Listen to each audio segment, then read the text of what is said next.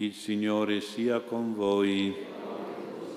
Lettura del Vangelo secondo Luca.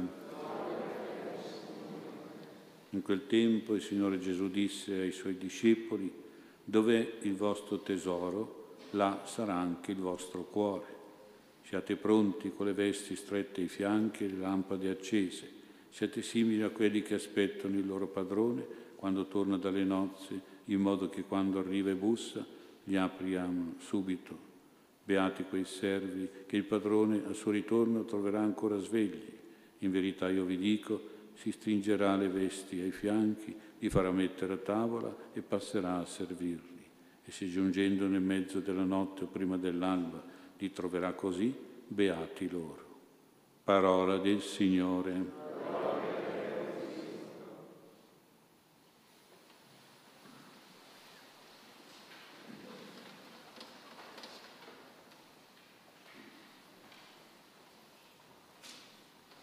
Sia lodato Gesù Cristo. Fermiamo la nostra attenzione su questa prima frase del Vangelo, dove il vostro tesoro, là sarà anche il vostro cuore, per impostare questo nuovo anno proprio sul cuore di Gesù. Questo, questa parola di Gesù è un po' un proverbio che Gesù ha probabilmente attinto dalla bocca della Madonna, che come tutte le buone vere mamme chiamano il loro bambino, il loro figlio piccolo, tesoro, tesoro mio, tesoro di mamma. Ecco, Gesù bambino era per Maria il suo tesoro e il suo cuore era nel cuoricino di Gesù. In questa parola tesoro c'è tutto il cuore di mamma, la tenerezza della mamma, l'affetto della mamma. Tesoro e cuore sono uniti, sono la stessa cosa. In questi giorni di Natale con tenerezza penso tutti abbiamo contemplato sia Gesù bambino, sia la sua mamma e anche i magi ieri trovarono il bambino con Maria, insieme alla Madonna, certamente in senso fisico, ma cuore a cuore, ecco, con la sua mamma. Veramente non si può separare Gesù da Maria, dalla Madonna, come non si può separare il tesoro dal cuore, non si può separare la luce dal calore, Gesù è la luce, Maria è il calore, la tenerezza è quel sentimento che illumina e infiamma nello stesso tempo. La stella dei Magi non è solo un simbolo messianico di Gesù Messia, secondo la profezia di Michea, una stella spunta da Giacobbe, ma è anche un simbolo mariano, un simbolo di Maria che salutiamo come stella mattutina, stella, che guida i nostri passi incontro al Signore. Sono due stelle che si congiungono a illuminare e a scaldare l'umanità, portando gioia, sorriso, portando amore e tenerezza. Alcune mamme usano chiamare il loro piccolino col nome di Stella, che assieme a quello di tesoro, insomma, esprime veramente quello che è il bambino per una mamma e quello che suscita un bambino nel cuore di una mamma, una grande tenerezza di cuore. E infatti questa tenerezza è anche gioia e i magi provarono una gioia grandissima, abbiamo sentito ieri. Allora la parola tesoro richiama la tenerezza, la parola stella richiama la gioia, sono profondamente unite. Potremmo parlare di una tenerezza felice e di una felicità tenera. Il cuore di Gesù ci aiuta a, invita a iniziare un anno di tenerezza e di gioia nello stesso tempo, perché in questi sentimenti c'è il cuore del Signore Gesù, c'è il cuore della Madonna, deve esserci anche il nostro cuore, che deve essere tenero e gioioso nello stesso tempo. La tenerezza sorridente e gioiosa oggi è molto necessaria, soprattutto per curare tante situazioni della vita dove si soffre, dove il cuore va in crisi, ad esempio situazioni di ansia, di paura, di solitudine, di incapacità, di insoddisfazione, di stanchezza. Quante volte ci chiediamo ce la farò o non ce la farò? Chi mi aiuterà. a queste situazioni difficili, a queste domande senza risposta, viene incontro la tenerezza gioiosa nel cuore di Gesù e del cuore della Madonna. Il cristianesimo è la religione della tenerezza per eccellenza, è l'unica religione del cuore, l'unica religione che dona pace e gioia al cuore. Il cattolicesimo poi è proprio l'unica religione che fa mettere il proprio cuore nel cuore della mamma, della Madonna, e proprio il futuro che è incerto diventa sereno quando sappiamo che con noi c'è un cuore di mamma che ci accompagna. L'uomo è una perenne ricerca di tenerezza e di gioia che solo il cuore di Gesù e di Maria possono soddisfare.